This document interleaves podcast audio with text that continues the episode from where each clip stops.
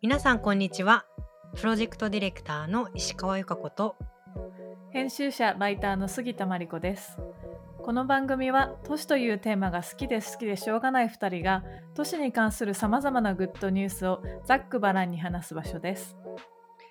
都市をテーマに国内外のさまざまなプロジェクトやトレンド本雑誌スポット音楽など毎回気になるテーマを一つ取り上げてフリースタイルでおしゃべりしていきます今回は芸術探検家の野口達平さんをゲストにお迎えしておしゃべりしていきます Good news for cities.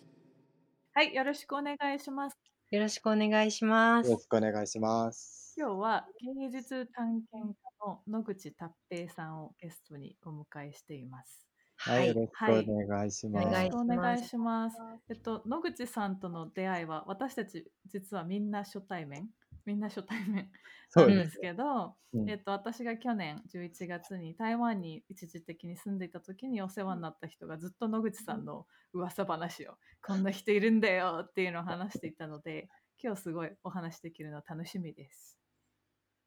はい、よろしくお願いしお願います。します。えっと、芸術探検家っていうのを聞いたんですけど、そもそも 芸術探検家って何ですか？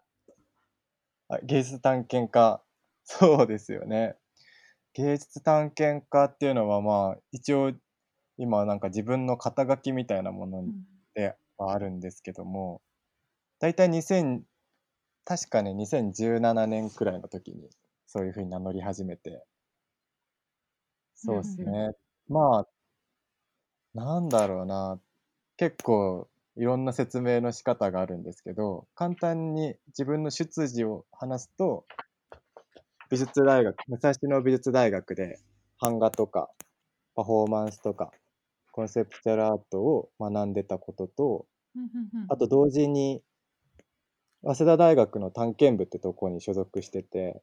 えーそこに警部。探検ってなんだみたいなことを話しながら、うんちょっとハードコアな活動をする人たちなんですけど、自分もそこで、ちょっと同時代の探検ってなんだろうって考えていた。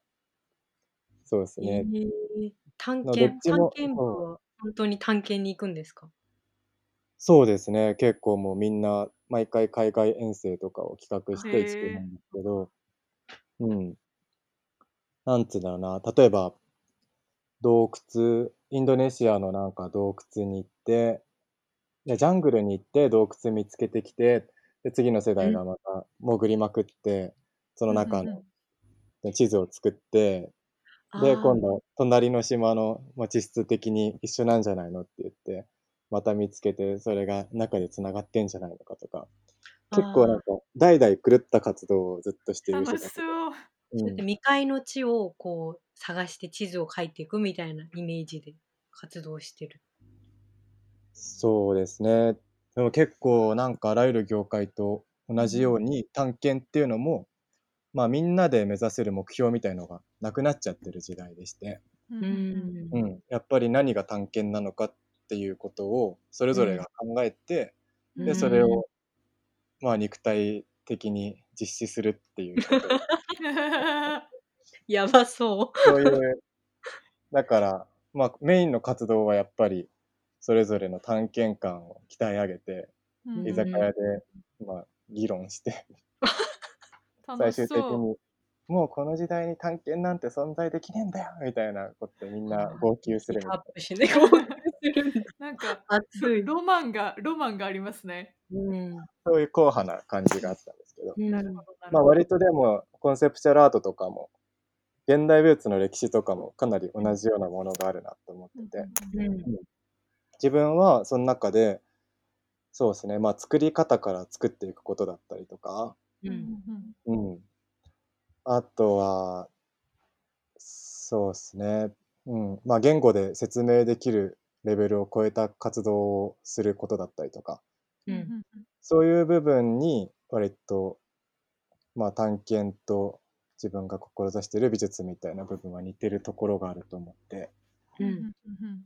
うん、もう一緒につなげて自分独自の活動として進んでいこうって思ったってところがありますね。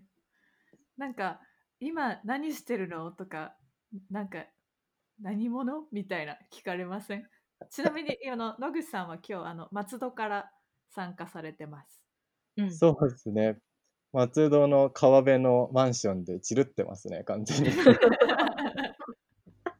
すごいいいところで、あもう1ヶ月ぐらいずっとここに引きこもってるんですけど、はうん。あ、でもこれも本当に自分卒業してから家を持ったことがなくって、うん。うん。本当にずっといろんなとこ転々と、人の家だったりとか、地域のプロジェクトだったりとかうん。うん。やって、で、ちょうど今は、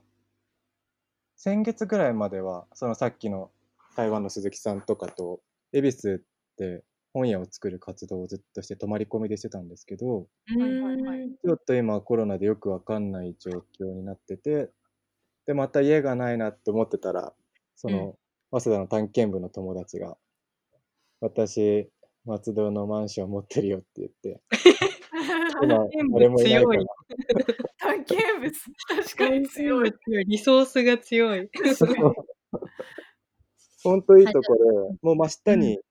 旧水戸街道が通ってて、うん。で、こっち側は、あマンションの上の方なんですけど、江戸川が見えたりとか、うん、常磐線見えたりとか、外観の高速道路見えたりとか、へえ。あとね、徳川家の庭とかも、お互い。に、そんな。えうん、全部よく見える。そっか川が通ってんだ松戸って結構真ん中の方に。そうですね、江戸川がある、あるですね。はいはいはい。いいっすね。ーうん。なるほどなるほど。じゃあ,、うんうんあの松戸でチルってるですね。いいですね。滑ってる。今今はなんかえっと去年の6月ぐらいまで台湾台湾にいたっていう話をあの、はい聞いて、えっとはいはいそもそも私がその知り合いの方から野口さんの話を聞いた時に一番最初に言っていたのが、台湾をタイヤを引っ張ってあの歩いて回ってる人がいるっていう話だったんですけどこれについてちょっと詳しく教えてください。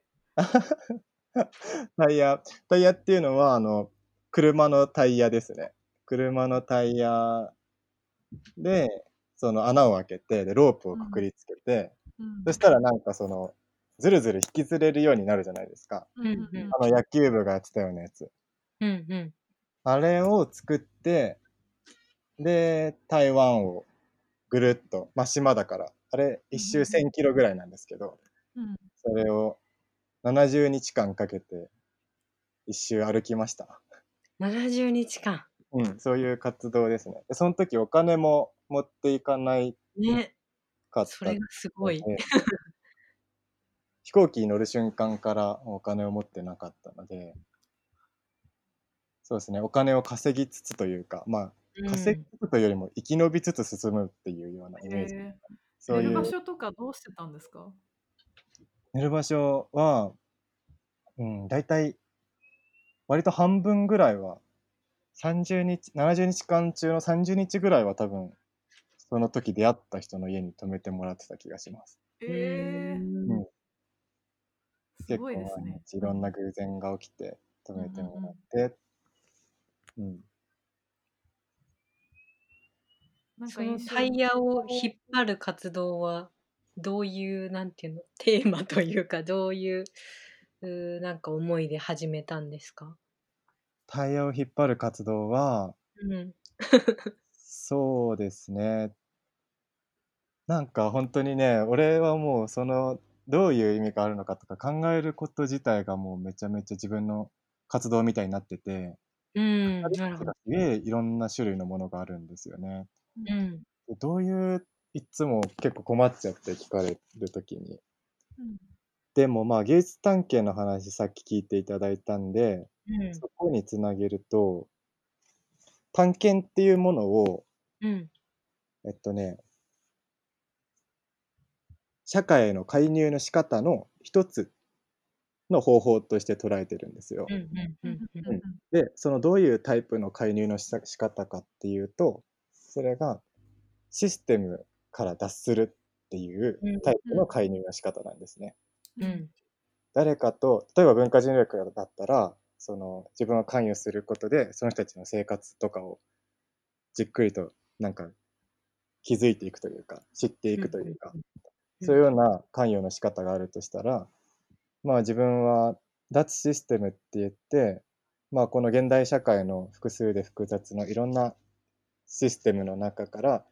何かを認識してそれの外に飛び出すっていうことにを自体を社会の介入の仕方としてるんですよ。うんうん。でそういうような方法で、えっと、何か見つ見出すことができないかっていうような。でそれをできれば、まあ、その記述として芸術作品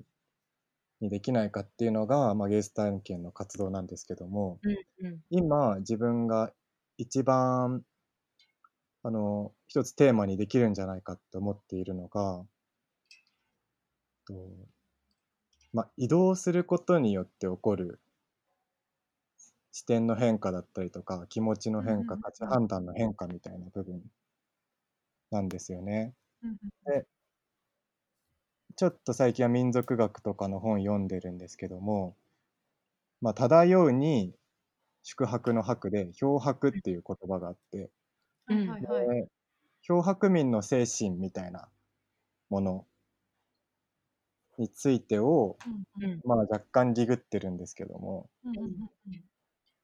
割と古今東西そういうただ移動すすることによって生きてた人たちっていうのがいて、うんでその人たちっていうのはあのどうやって移動して生きてるかって言ったらやっぱり定住してる人と何かしらの関係を結ばなくてはいけない。でその関係の仕方っていうのが定住の人たちの思う価値判断とは多分違うもの。お互いに違うこと考えながら結びつく一瞬結びつくところがあってうん。それによって生きていたっていう。うん。えーまあなんていうんですかね。その蔑まれつつ敬われつつみたいなすごい状況によって微妙なポジションだったんですけども。うん。うんそういう生き方っていうのが、まあ、古今東西ある。でじゃあ今この状況でそういうようなでそういう価値観から生まれた芸術表現みたいなのもすごいたくさんあるんですよ。うん。うん、お祭りとかも含めて、まあ、文学とかもアメリカのうん。テトニックとか、うん。そういう部分とかもいっぱいあるなって思っててそれを世界を探検するみたいなテーマなので、まあ、今は移動自体を探検芸術探検するみたいな超抽象的なことになっちゃって、でも台湾の試みもそういうようなところの試みで、まあ何も持たないで、まあ、最低限のものだけ持って移動しながらその状況下で、まあ、自然だったり人間だったりと関係性を築いてってどう自分だったりそのなんていうの周辺との関係が変わるかとかそこから生まれる何か想像っていうのは何かとかを実験してたのかなってあのブログとかなんかこう記録を読んでて個人的には思って。はい。すごいなんか自分自身のなんかに実験でもあるんだろうなと思って。うんうんうんうん。自分がどこまでなんかトランスフォームというかなんか変容するのかとかなんかそういうのを楽しんでるのかなみたいなことをこう 思いながらこう何日目みたいなこうねノートに書いてあるんですよね毎日のね記録が、ああ読んでいただいて読めました。ありがとうございます。それを読みながらなんかあうん。心この日頑張ったんだなとか。確かに確かに、うん。こんなこと感じてんだなみたいなね、うん。うん。移動っていうテーマはすごい面白いなと思ってあの今コロコロナの影響で、まあ、移動みたいなところもどんどん変わってるとは思うんですけど、うん。私自身もその移動とか越境みたいなところを、まあ、自はい。分のアイデンティティとしつつなんか活動してきたところもあるので、うんなんか野口さんの活動はすごい共感できるところがたくさんあるなと思ってあ本当ですか。でちょっとなんか聞きたいなと思っていたのはその移動みたいなものを、まあ、ノートとかもノートのブログとかも拝見させていただいてたんですけど、なんかはい。その、移動する浮遊する行為みたいなのを記述するのってすごい難しいなと思ってなんかこう、旅日記みたいなのではない形でその移動によるこうダイナミクスとか自分の変化みたいなところをどう記述していくのか、まあ私がそのも文字に関わる仕事をしているからっていうのもあるんですけどを聞いてみたいなと思いました。なんかおそらくこう動きの景観っていう、えっとムービングスケープはい。んについての活動もされているっていうのでそことも関わるところがあるのかなと思っていますが、うん。なるほど。なんか、そうですね。まず、自分が今やりたいのは、やっぱり、それによって、そういう、じゃあ、例えばさっきおっしゃった移動とか浮遊とかっていう感覚を、なんか自分の中にインストールできたときに、どういうふうに見え方が変わるんだろうとか、で、じゃあその変わった時に、じゃあ今まで自分を構成していた価値判断っていうのは、どこから植え付けられたものなんだろうとか、そういうことをまず認識したいなっていうふうなことを考えてて、で、認識できたら、それは自分の中のシステム、世界的なシステムになるかなって思うからうん、それを抜け出すための活動ができるかなって思ったんですけども、まあ、今の段階で、その、ちゃんと社会的なアウトプットにできるような何かっていうのは、あんまりまだアウトプットとしては思い浮かばないんですが、やっぱりテーマは本当に多元的な世界をどう認識するかっていうようなやり方割となんか今の社会とかすごいみんな不安でその不安なとことを誰かを批判することだったりとかによって精神安定を図ろうとしてるんじゃないかなって部分はうん。割と対極にある状態なのかなとは思っていて、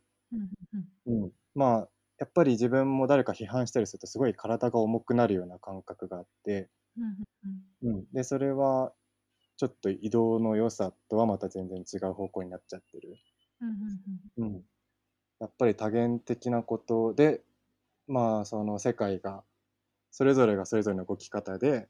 やっぱ同時にチカチカしている世界。でその中でも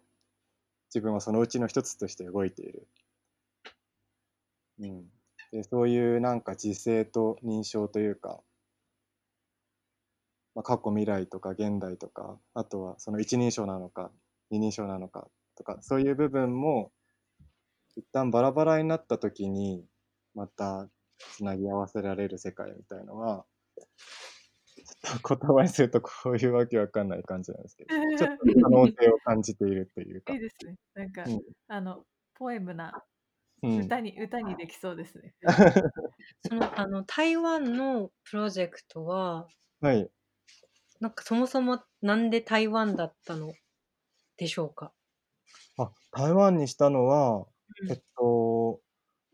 そうだから今自分自身にとっては移動自体しかも移動を繰り返すことによって起こる割と世界の見え方とか自分の精神性とかの変化みたいな部分にうん。着目してるので、割と場所はどこでもよかったっていうのがまあ本当のことなんですよね。うんまあちょっと一回病気しててうん。2年間ぐらい動けなかったんですよ。うん。そう。で、その時期に、あの、もう旅できないかもみたいな絶望してたんですけど、なんうん。か、温泉旅館を転々として、湯治みたいな感じで体を癒してたら、だんだん気持ちも復活、体も復活してきて、うん。いけるかな、いけないかなっていうので、ちょっと、実際倒れたとしても、生き延びる可能性が高そうな近い国、台湾で。ああなるほどっていう感じで選んだっていうのはありますよね。うんうんうんうんなるほど、なるほど。でもすっごい大好きな国でした。あ本当ですかうん。うん。なんかその私はそんなにこう70日間もなんて言うんだろう、うん継続して旅したことがないのでさっはいき言ってたみたいに、その移動を重ねていくことでなんかなんか沸点を超えるじゃないけど、うんなんかゾーンなゾーン状態になるという かそういう瞬間ってあんのかなみたいなちょっと聞いてみたいなと思ってたんですけど、はい台湾の時はなんかそういう状態というかなんかその継続していくことでそういう変化どんなのがあったのかなみたい精神的なゾーン状態。みたいな。どんな状態なのかちょっと想像ができなくて。うん。ゾーン状態は、えでもありますよね、やっぱり。うーうんん。やっぱりなんか、まあ、自分は版画をずっとやってるんですけど、あ、はいはい。まあ、版画も自分が好きなのは行為の積み重ねというか蓄積によってパッと浮かび上がってくるものみたいなものに、うーん。やっぱ木を選ぶとかヤスるとか掘るとかうん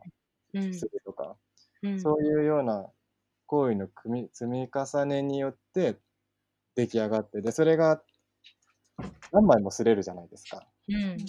でそれぞれがやっぱり一つ一つ自分の体の一回性を使いつつ複製ができていってるというかうん。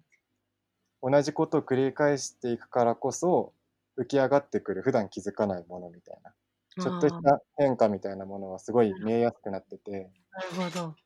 でまあそういう若干修行的なうん。部分はあったかなって確かに修行。あとはこれうんは自分が昔から旅をしてる中で心がけてることなんですけど、うんあのやっぱり直感としてあのあんまり旅してる間っていうのは自分の常識みたいのを他者にあのなんだ。投影しない方がいいなってあいう。あ、うんうんうんうん。でもうめちゃめちゃタイヤ引っ張るのなんでそんなことやってんのっていうのを超えて 唾吐きかけられるとかうん。なんか荷物つけられるとかもそういうのも結構いっぱいあるんだけどもうんそれと同時になんか体タイヤ引っ張ってるだけで日本円にし現地のお金の感覚で言ったら割と5万円分ぐらいのお金をポンってくれたりとかすえ人。もいる。えでそれはあのあんまりその自分がサービスを提供してその対価を受け取ったとかっていう考え方で捉えない方がいいことだなと思ってて、うんうん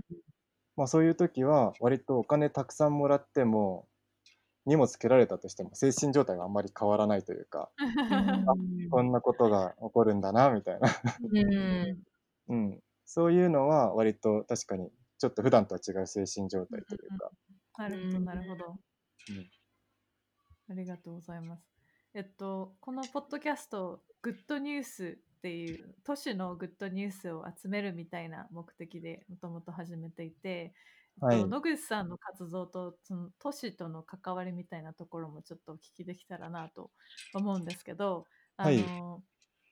都市遊びっていうのをやられていたっていうので、なんか遊びってこう今コロナですごいこう世の中がくドーンとしてますけど なんかちょっとこうくすって笑えたりとか余白があったりとかなんかうん。こうポジティブなイメージがあるんですけどどんな活動だったんですか？ああ、そうですね。都市遊びっていうプロジェクトは、まあ、もともとお店、あ、なんだ、お祭りとかで、やっぱお祭りとかでも、やっぱ俺は非日常な部分っていうのを大事にしたいなって思っていて、で、そういうところで、でもなんか、その消費するしかやることがないお祭りとかもあるじゃないですか。うん、なんか何か買わないといることすらあんま許されてなさそうな雰囲気の場所とか。うんで、そういうのは、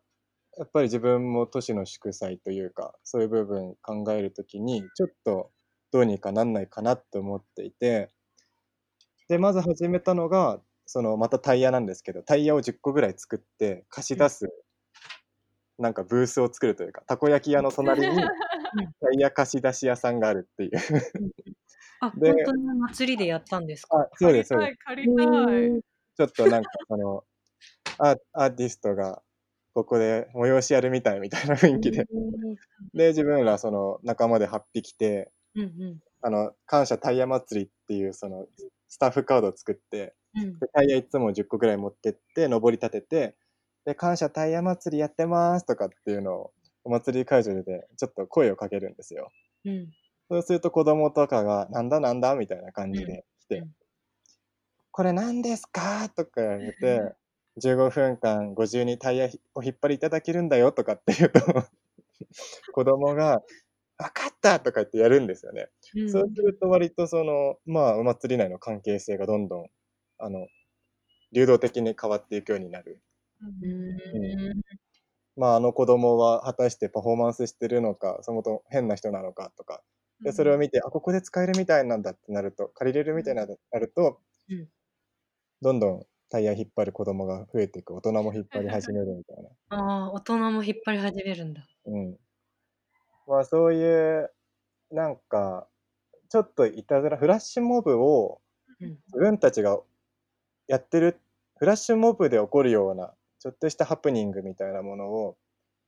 えっと、気づかれないように作るっていうのが、うん。年遊びが目指してるとこかなと思っていて、うん。さっきおっしゃったように、まあ、その遊びの部分、うん。東京はやっぱり台湾とかと比べてやっぱりちょっと寛容度が低いというか、うん。都市の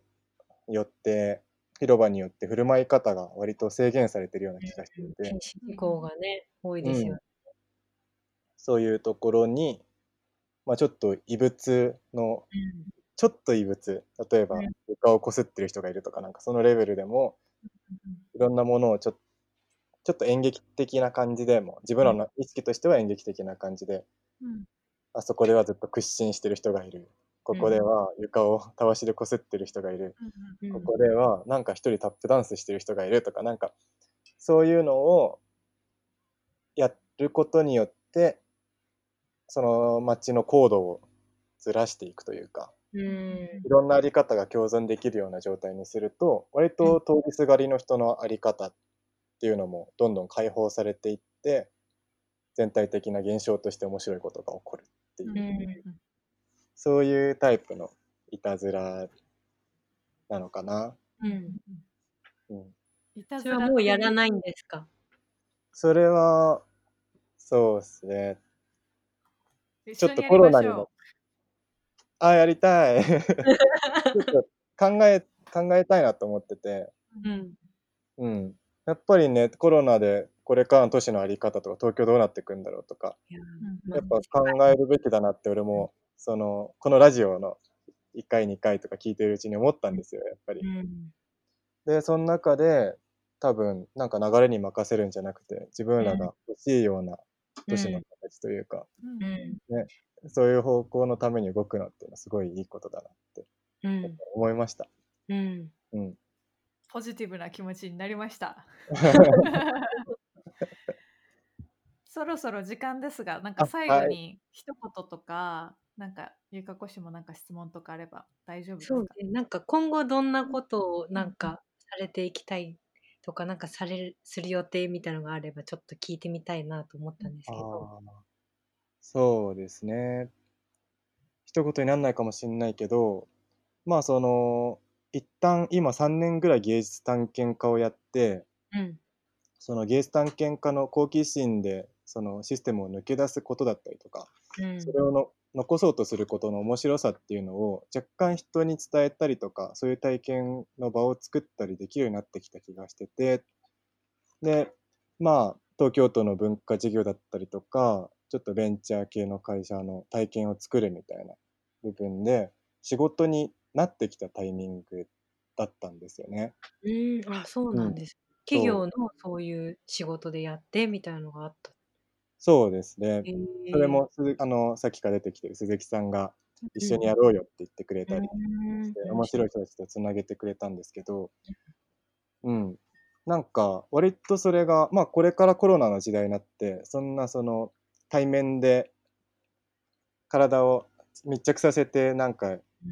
体験作るみたいな時代、えことはやりづらくなるだろうなと思いつつ、うん。でも何かできそうだなっていう、この時代うんだでもなんかなくなっちゃうタイプの活動ではないよなっていうのがやっぱあって、ううん。ん。まあ本当は今の時期は芸術探検の旅に出てて、まあ、上海からベトナムまでチャリを漕いでで腹話術をやりながら巨人を背負いながらチャリを漕いで、ベトナムで展示するっていう予定だったんですけど。ままあた面白そうな。その今やってるプロジェクトは芸術探検家としての旅と芸術探検者としてそういうなんか、なんかそれぞれが自分の好奇心だったりとかで自立できるような生き方を自分で作っていけるような社会にならないかなっていうようなうん。ゲイ探検者の活動を2つ同時にやっていて、うん。ゲイ探検者の活動がさっき言った都市遊びとムービングスケープっていう展示会とときめき運送なんですよ。うん。で、ちょっと自分は旅出れなくなったから今はときめき運送とムービングスケープっていう活動を結構本腰入れて進めてるところで。うん。やっぱりそれぞれの個人が好奇心によってつながって自分の生き方作っていけるような。うん。そのためにまあできることをやっていきたいなとは思ってます。うん楽しみです。楽しみですね。はい。じゃあ今日はこの辺ですかね。はい。今後もこの番組では都市をテーマにさまざまなおしゃべりを繰り広げる予定です。次回もお楽しみに。